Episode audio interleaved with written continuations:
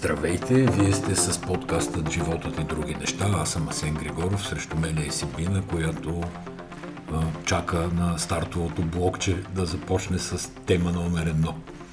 Тиндър е тема номер едно. Гледахме един филм с нощи документален. През това време, очевидно, половин България е гледала Ергенът по BTV, нали така? Да. Но ние гледахме документалния филм за е- измамника от Тиндър, който успял да завлече много жени с общо около 10 милиона долара.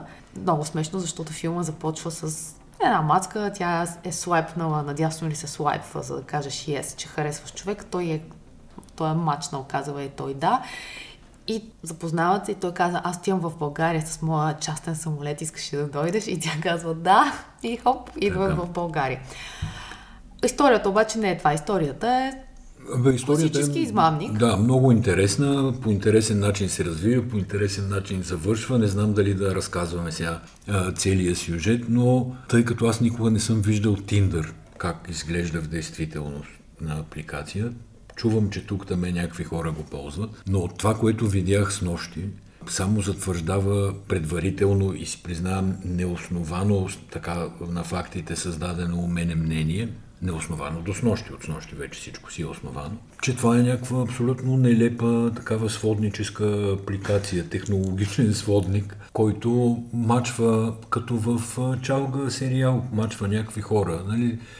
Ти си руса и казваш търся черен мъж и той ти вика, а ето го, Не, не, не. Готово. Значи, как- първо, как ще е не? не, гледай сега, първо, ге, Тиндър е геолоцирано, т.е. то ти показва хора, които се намират близо от тебе. Е, представи си, нормално, да, нормално. да, представи си, че се намираш в Америка или се намира в, в, в Каспичан. Добре. Това не ти е трябват хора от... технологично чудо, нито е изненадващо за Искам да кажа, не, не казваш търся руса и не знам си каква. Може да кажеш, че търсиш до някаква възраст. Добре, да, Това, нещо, дето нещо руса, казваш, бърка да. жара, това е в Ергена. Да, нещо казваш и то... Нищо не казваш. Абе там, нали, му задаваш някакви критерии, по които търси. Искам да кажа, не мога да проумея, че зрели жени, които бяха тия с нощи от сериала, нали, едната норвежка, която IT консултант работи в Лондон, другата шведката, каква беше, забравих. Но това са жени на възраст с професии, добре изглеждащи, с нали, прилично финансово състояние, да кажем, без да са богаташки, по този невероятно елементарен начин търсят някаква реализация на личния си живот, нали? защото в професионалния, очевидно, А ти колко има. начина виждаш в днешно време за търсене на, там, както го нарече, реализация? Всъщност става дума за търсене на някакъв партньор или за секс, или за живот. Къде да ги срещнат тия хора? Те се намират от две години в а, локдаун, който не прилича на българския. Те си нямат Ричард Алибегов да ходи да сваля локдауните и зелените, да гори зелени сертификати. Та, къде, да, къде да си намерят? Отделно Ама обществата не е са... само COVID кризата. То, доколкото Естествено, знам, е доста не. по-стара апликация. Това, това, което ти не знаеш, е, че когато аз бях дете, там юноша, нали, когато, тоест, Да, имаше адрес 4000. Не, не, адрес 4000 имаше това, па аз го бях забравил, но а когато комунистическата пропаганда пишеше за гнилия Запад, нали, по едно време се разбра, че вече няма как а, да бъдат убедени българите, че е много гнило на Запад и произвеждат тия лоши коли, тия цветни телевизори и така нататък. И започнаха да удрят в морала. И имаше цели статии за, цитирам ти, отчуждеността, алиенацията, което е едно и също, но го беха вкарали като термин, алиенацията и самотата на западните хора. И това Тиндър, като го гледам и като нали, чувам тия жени как се аргументира, постигнала нещо, но нямам щастие в социалния си живот, али-бали, само тая комунистическа пропаганда ми излиза в главата. Същото е, между другото, и с този ергена. Тай да кажем на хората, Не, не, чакай сега. Ти какво искаш да кажеш, че ти си против аповете за запознанство ли? Искам да кажа, че съм крайно разочарован от своите съвременници. Ама те къде да си срещнат половинките? Ма където, аз къде съм те срещнал? Е, ти си ме срещнал преди 20 години. Няма значение преди колко. Срещнал ли съм? Те срещнал съм. Преди това съм срещнал други. Ти преди това си срещал други. Имали сме и всеки човек, който познаваме около нас. Ние нямаме в обхвата си Тиндър двойка. И в тесния ни приятелски ние, не, кръг. не, не, не, това ти няма в, как да знаеш дали имаш Tinder двойка или нямаш Е, двойка. сега си, нали, познаваме си приятелите, как да няма да знам дали са Tinder Ти говориш, двойка или че не нямаме хора, които ползват Tinder в обхвата или че нямаме хора, които са се оженили по Tinder? Нямаме хора, които са се оженили. Много се надявам да нямаме и хора, които ползват, но това, за това не мога да гарантирам, тъй Ма като защо те, ако са свободни? очевидно Тиндъра е част от някаква тайна, тайна изява на човешката самоличност. Ама чакай малко, те ако са свободни хора, защо да не си ползват приложения, за да все едно да си против банкирането и да викаш едно време ходихме Абе, в банка и колко хубаво нали една си- касиерка нали ни взимаше гледала- парите, ние попълвахме на едни лищчета саморъчно и се подписвахме. Нали си гледала и филми и сериали сме гледали такива с а, спид дейдинг, как застават един И ти никога не друг? си свалял гадже по ICQ и Мирк. Никога. Не, Не съм знаеш какво е това нещо. Не, не. Е, ето, тук се разминахме. Добре, дай да минем. Ергена е класическа, класическа да, среща, в която едни жени срещат на живо един мъж, няма никакви приложения, нищо. Те са видяли по телевизията, че той търси жена. Казали си, е, е, сега ще ме намери мене. Ето ти класическо, няма Тиндър, няма Миндър. Това също е абсолютно обидно за човешкия интелект занимание ергена. Нали, защото, както ка- стана дума в началото, ние не сме подозирали за наличието на това шоу и с нощи си гледахме спокойно Tinder, Tinder Swindle. Ама това също не, е, не отговаря на истината, защото Ергена се рекламира. Аз мислех, че е реклама Долче Габана. Един човек на една яхта и само някакви се виждаха плочки или и една роза. И си мислех, че. Плочките, ръкота, нещо. Не, не, плочки, такива коремни плочки физ... от физически упражнения.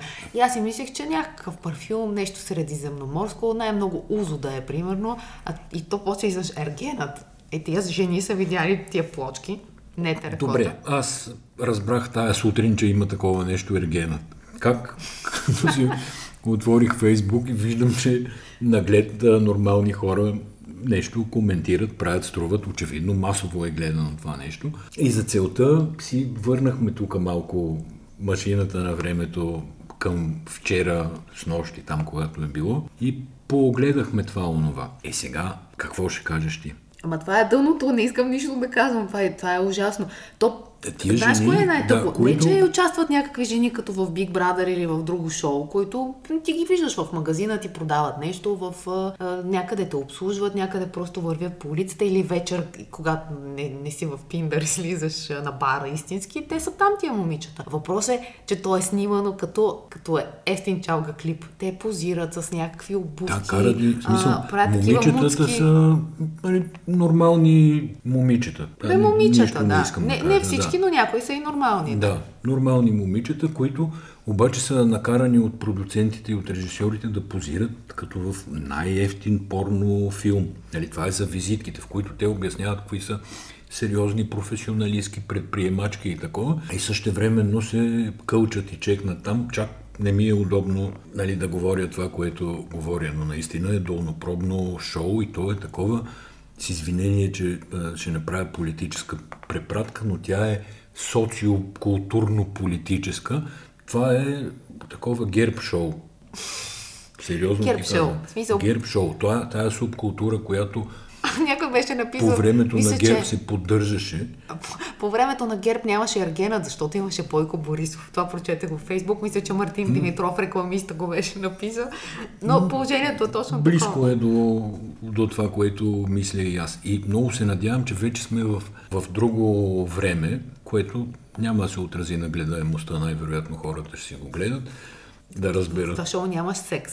Само всичко прилича на секс, но те после ще правят някакви други неща, които не са секс. А какво ще Ти правят? си представяш... Мисъл, ще седат и ще си говорят за, примерно, тази едната ще разказва за Истината е, как че съм- затваря четирите блока на АЕЦ Козлодуй и фитнес треньора ще вика и много, много успешно. Истината е, че съм успешно. гледала оригиналното шоу един път. Изглеждаше абсолютно по същия начин. Беше точно толкова нелепо. По същия сценарий се развиваше и не знам какво се случва.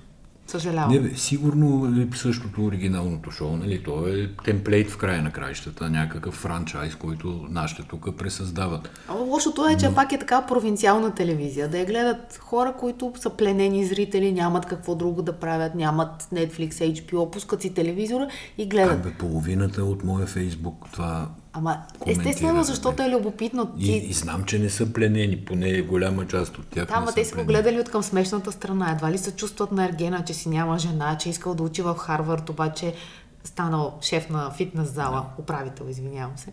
Или те го гледат, за да се забавляват, за да могат да напишат после нещо във Фейсбук. Това е простено. Въпросът е, ако ти го гледаш, защото да това гледаш. Аз... Ма няма да го гледаш. Как ще го гледаш? Защо да го гледаш? Не, ето така и така съм жертвал там 30-40 минути и гледах нещо. И какво? И нищо край какво това беше. да кажа сега? Ми ще гледаме финала, после да разберем а... какво става накрая и това е.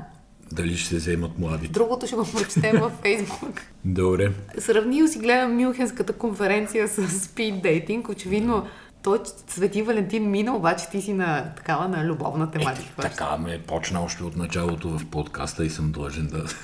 Не бе, това са няколко снимки на Кирил Петков в, да кажем, предверието на Мюнхенската конференция, където се прави нетворкинг с извинение за думата, а, неформални срещи. Имаше просто на едни и същи канапета няколко поредни снимки на Кирил с... Едната беше с Борис Джонсън, другите в момента забравих с кого бяха. С, с, с Зеленски му е другата снимка. Не, Зеленски там подписаха декларация, там е да. по-сериозно. И дейтинга, той не е ап, нали? То е нещо, което се случва на живо. А, пак през ап се събира. Така ли? Добре, да, е, Добре. Да, си го Стига с това дейтинг. Не, не, то обаче е бизнес. А бизнес е без всеки дейтинг е бизнес. Добре, е този шефа на Мюнхенската конференция, той се казва Волфган Ишингер и е германец мисля, че Меркел го направи такъв какъвто е в момента. 14 години подред организира конференцията. И тази седмица Шпигел му спреднаха едно разследване, в което доказаха, че първо, че видимо всички знаят каква е публичната му позиция. Невидимо обаче е акционер в една голяма оръжейна компания в Германия и акционер в една консултантска компания, която организира speed dating по време на Мюнхенската конференция. Еменно, какво означава това? Означава, че ако ти си производител на радари, на някакви там оръжия, ми кажи, които продаваш тук и там, няма значение, танкове, примерно, продаваш, и се обаждаш на фирма Агора, 30% този човек Ишингер има собственост в Агора и казваш, а ти може ли, примерно, да с Саудитска Арабия да ме свържеш, може и, и, и ми трябва ти Израел и този организира суарета някакви там срещи, платени в хотели, в които ти се договаряш. И сега тече лек скандал, тъй като се оказва, че той като председател на Мюнхенската конференция много често има медийни изяви, в които говори за определен тип оръжия, за някакви неща, без да е декларирал конфликт на интереси, че участва в тази оръжейната фирма. Та така че тия блиц срещи, които Ама ти ги виждаш, са само повърхността на нещата. Okay, това са две различни неща. Едното е конфликт на интереси, че той има оръжейна фирма, използва медийните си изяви и публичните си позиции, за да си подкрепя, така да се каже, оръжейната фирма. Другото е, че на такива форуми се прави огромен нетворкинг и че особено оръжия, които са нали, регулирана, контролирана стока и така нататък, се продават през а, сериозни контакти политически. Нали? Няма как да се срещнат както Ама имало и сцени, в които политици в немилост, като например бившия премьер на Македония Никола Груевски, е поискал среща с депутати от Бундестага и този му е осигурил. Т.е. публичната му позиция му дава много добра възможност той да успява да менажира нетворкинга, за който не, бе, супер, ти говориш. Това няма нищо лошо, нито е някаква необичайна практика. Той не взима политически решения. Тия депутати, които са се съгласили да се срещнат с Груевски ли беше? С кого? Ама взима пари беше, за това нещо. Еми ще взима, как да не взима. Но това не е публично. Няма да ги прави без пари тия Ама срещи. проблема е, че това не е публично. Искам да кажа, депутатите, които са се съгласили да се срещнат с Груевски, са се съгласили по собствено желание. Политици са, имат глави на раменете си. След като са преценили да се срещнат с Груевски, срещнали са се. Добре, няма да се разберем и по тази тема, очевидно. няма да се разберем, да, и да минаваме нататък. Сигурно. Тук съм написал Олимпиадата, която свършва днес или вчера или там, но вече се приключва се тази мъка с зимната Олимпиада, където... Ма ти не си гледал Олимпиада или поне аз не съм видяла не, да я гледаш? гледах само Айлин Гу как скача и се превърта 6 пъти или беше, 8 пъти или беше. Ти пак гледаш някакъв конкурс по красота си гледал. Защо не мога да разбера да си избереш една грозна скиорка и да я гледаш нея? Винаги гледаш красиви. Ма, гледай да ти кажа, тук сега ме подсеща, напоследък Ки. скиорките не са никак лоши. Тази Линдзи Вон също нали, въпреки че, Че- се въпреки, че тя не е напоследък. жената вече и така нататък.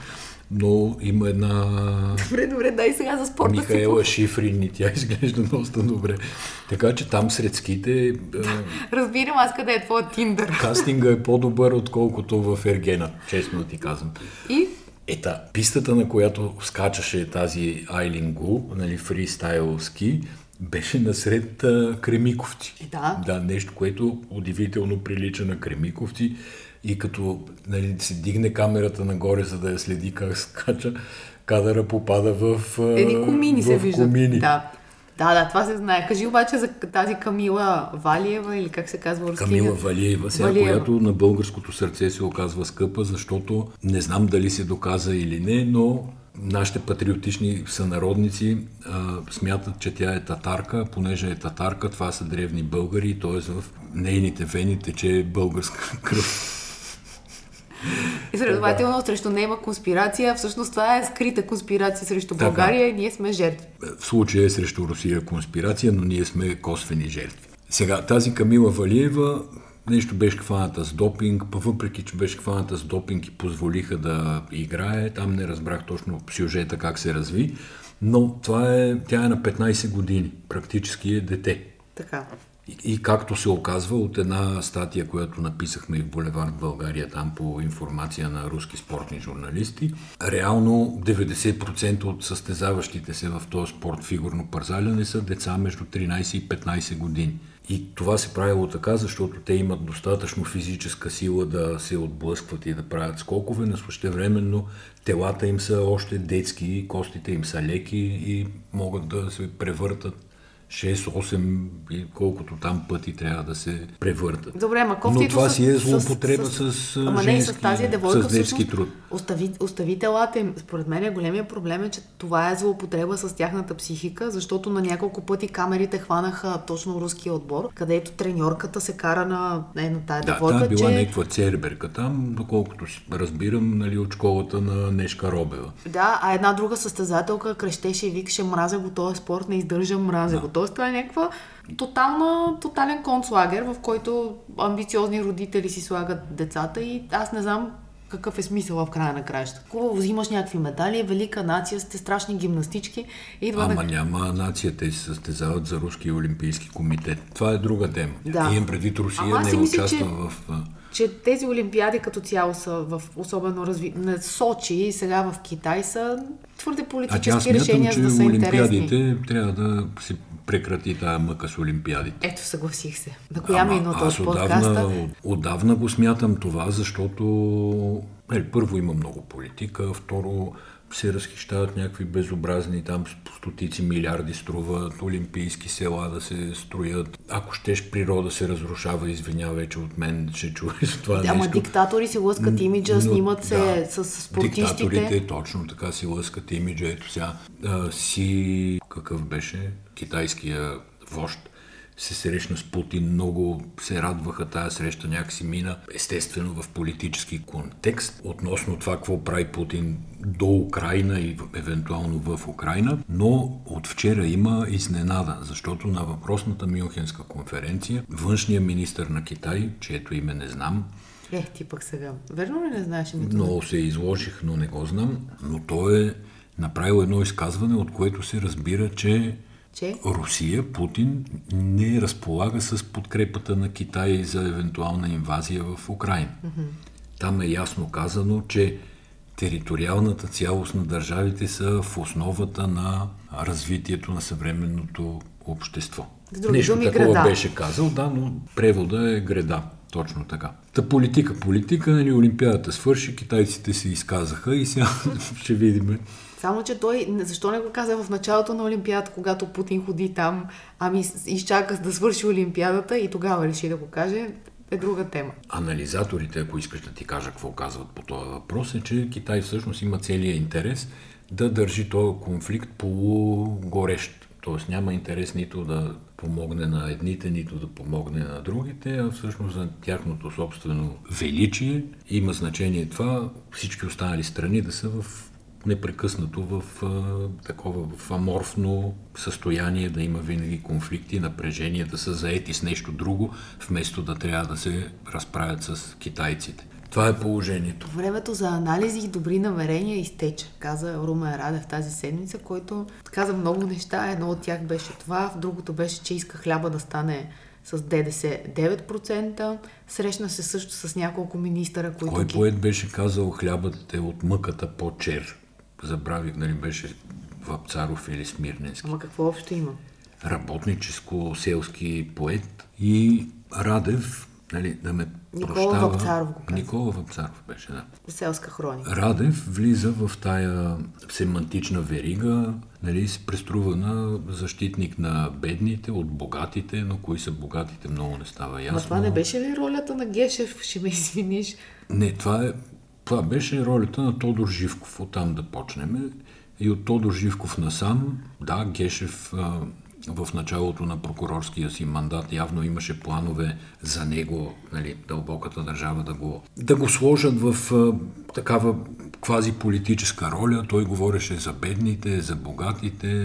Не само това, слагаше каскета и ходеше да. в провинцията при така. баба нападната от престъпници и 20 снимаше лева. с нея, да. Така правеше, обаче после се видя, че явно не е много умел в тая работа или си иска друг публичен език на говорене и го прибраха. Свалиха му каскета и сега по гола глава ходи в тия студове непрекъснато. Добре, обаче Радев какво прави? Цялата, всичките внушения всъщност, които бяха преди изборите, беше, че това ще бъде президентско правителство, че той ще седи в сянка и ще командва.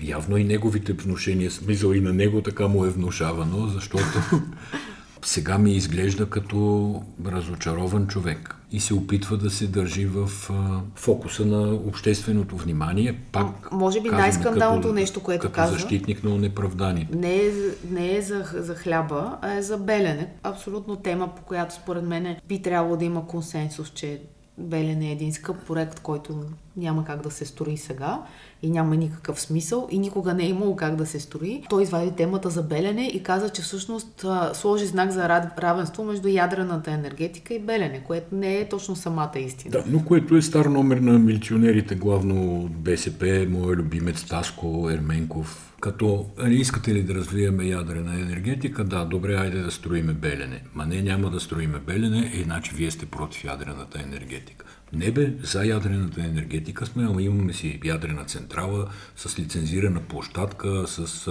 връзки осигурени с инфраструктурата на системния, на енергийния системен оператор. Всичко си му е наред, палиш там реактора, слагаш го, палиш го и тръгва да работи без такива проруски тъпоти. Добре, виждам обаче, че все пак вице-премьера Асен Василев му е отговорил на Румен Радев му е казал, че няма да се строи белене, няма да се пипат данъците и ДДС-то. Да, и няма да дава турби с пари на военните, без да имат проекти. Да, това Доста беше добре се беше изказал. третото е. искане. При това, без да влага никаква страст в цялата работа, ги говори тия неща Асен Василев, което много ме радваме, в смисъл прави ми добро впечатление. Иначе това ДДС-то много ефтин номер. Сега, когато ресторантьорите имат 9% ДДС, като трябва да кажем, че беше намалено също така и за детските пел- пелени и детските храни. Да. Покрай другите в а, Еми, пандемията. да, интересно Та да видим, станали ли е- са памперсите по-ефтини? Е, това е интересно да видим БГ мамите, примерно, какво мислят по въпроса, дали, са, дали им е паднала цената на памперсите и на хуманата, там на каквото. Тоест, това е данък, който а, косвен данък, който би трябвало да направи една стока по-ефтина. Нали? Пада на хляба ДДС-то 9% и е тук на Данчо Жечев новата пекарна, вместо 5,60 хляба става изведнъж 5,20. Разбираш ли? Точно И така. ние си казваме, ето спестихме сега 40 Ай, между стотинки. другото, не става дума за кой хляб става въпрос. Значи, Да. Има толкова видове хляб, За че хляб. свет да ти се завие. Да, обаче, ама няма да се случи така. Всъщност, Ама има неизконен и не български хляб вече се продава. с квас, нали? С квас, с а, там овесена каша. Според мен е възраждане е време Според да... мен е само за изконните хлябове трябва да се В направи. нейлонова турбичка. В нейлоново такова от хлебозавод. Да, нарязан готов. Е, може и да не е Или нарязан, за- да не хабат ножовете, че ще- още Или по-скъпо замразения тук в Лидъла, той също 9, с 9%, а другия хипстърския хляб 40% ДДС. Кажи сега за възраждане, че не знам какво искаш да кажеш, но ми се стори интересно. Исках да кажа възраждане е крайно време да почнат да разграничават вече хляба от хляба, защото единият е такъв евролиберален да, хляб ми се вижда това с квас. Не е, не е добре тази работа. Не е пуста стара българска традиция, а и трябва да се направи както закон за български язик. Не виждам защо да няма закон за чистотата на хляба.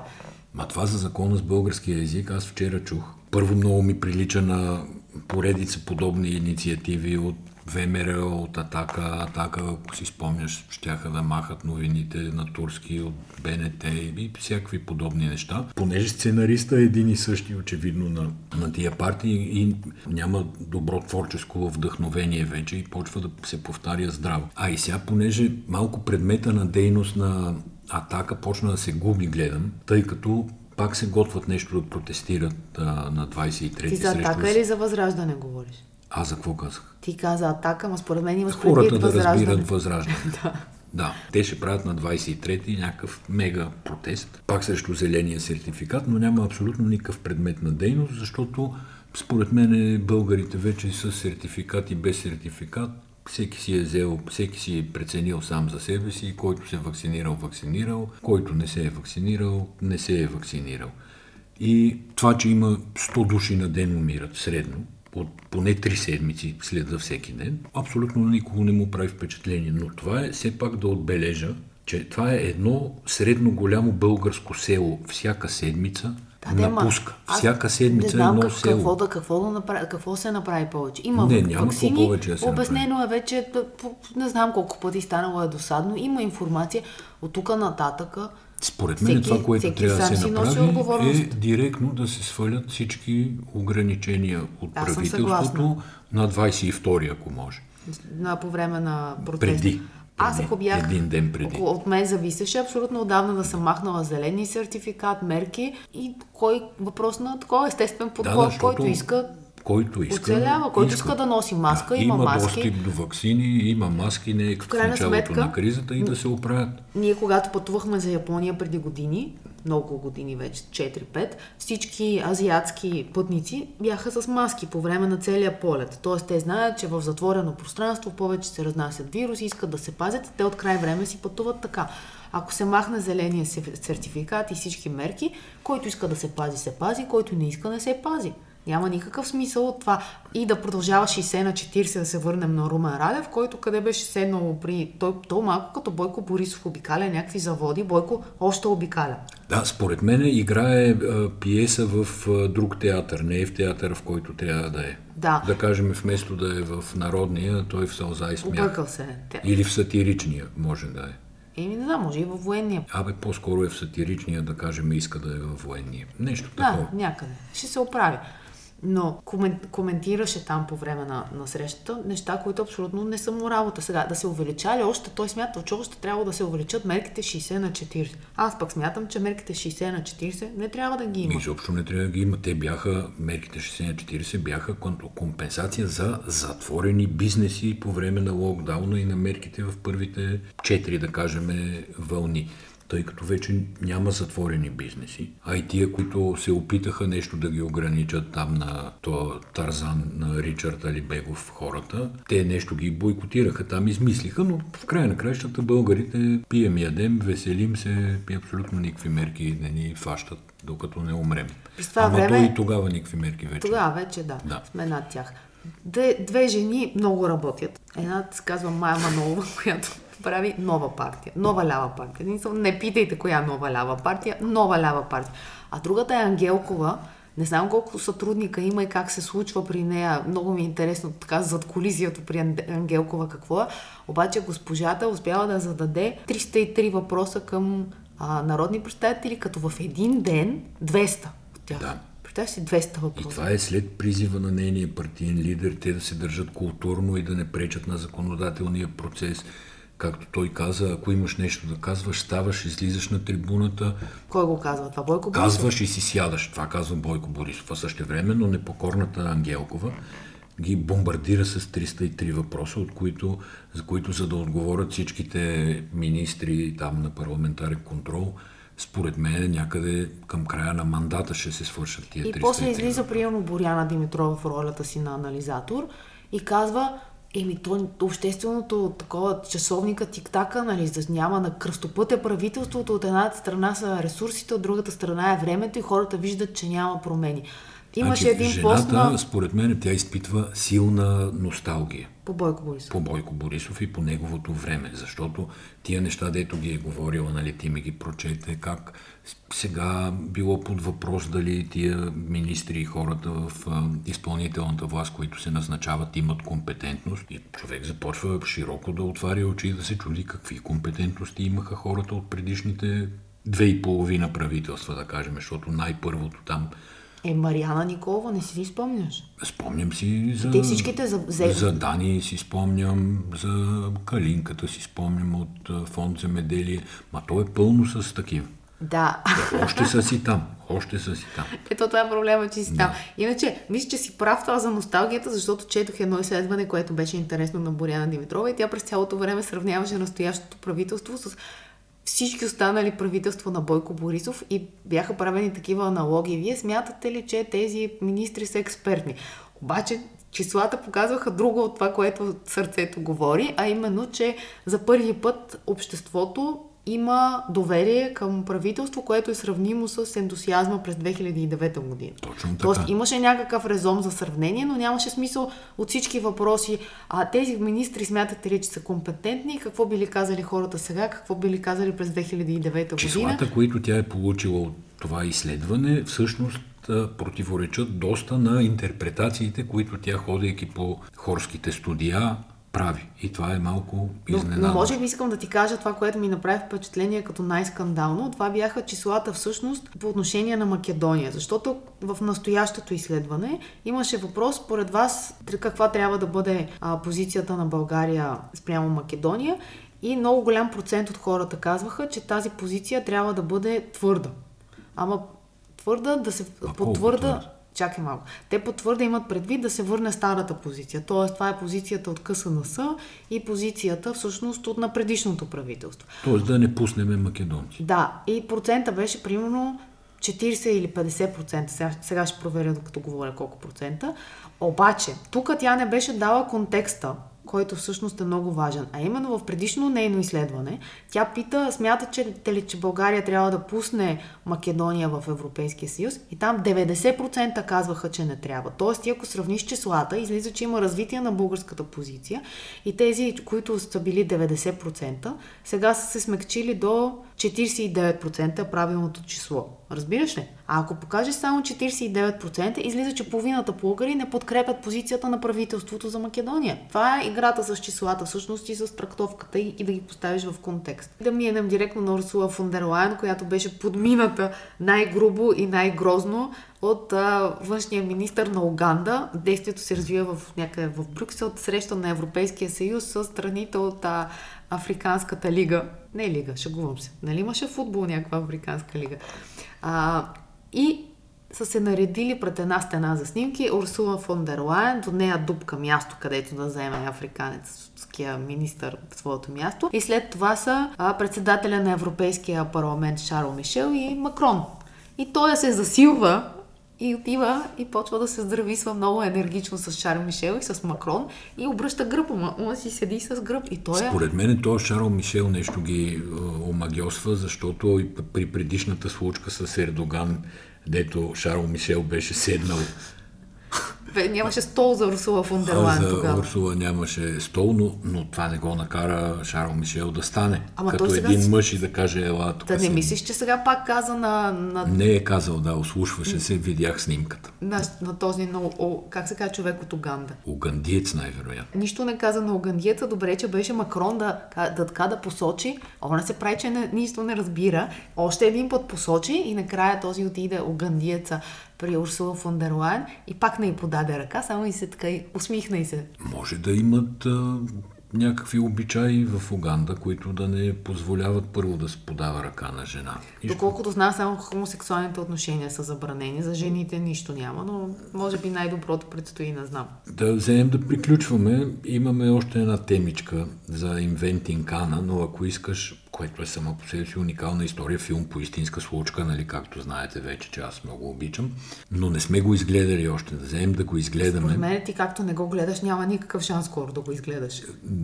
Обещавам тая седмица да го изгледам. Колко епизода е? Не, не знам колко епизода Добре. е. Главната героиня е Джулия Гарнер. Ние миналия път говорихме за, за този сериал. Джулия Гарнер, къде играе? Озърк. Озърк. Да, ти харесваш Озърк. Харесвам, гледал съм много сезони от Озърк. да, но имаше някакво такова леко преиграване в целия сериал. Мисля, че историята е по-яка и е можело да се направи по-хубав сериал. Този е окей, okay, но нищо повече от това. А иначе имаше тема за Джефри Епстин, която ти сега ще задраскаш. Всъщност, може би да маркираме не, не събитието, защото... защото започва пак... да става да, малко хорър муви, тъй като самия Епстин се беше обесил, нали, намериха го баш преди второто дело, обесен в килията му в затвора. А сега, а сега Жан-Люк Брюнел, който е негов съратник, да кажем, от а, епохата, в която са злоупотребявали с млади момичета, а, са го намерили пак обесен, пак в килията си, Само, обаче в, в затвор в Париж. Да, ма много прилича. Но почерка е един и същ. И също с единствената такава жива свидетелка остава тази Гилейн Максуел, която иска делото да започне от начало, заради това, че журито не е било надявам се, не, от обективни хора. Надявам се американските власти по там correction facilities, нали, тия по изпълнението на наказанията да я охраняват добре.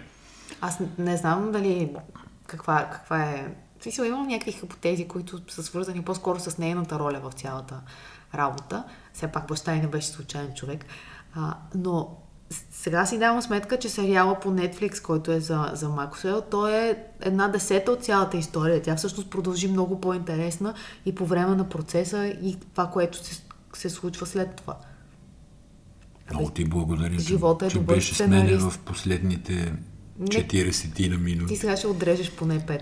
Сигурно ще отрежа няколко минути, това е така. Правилно тия ясновидки способности винаги съм ги уважавал. А да завършим с музикален съпровод.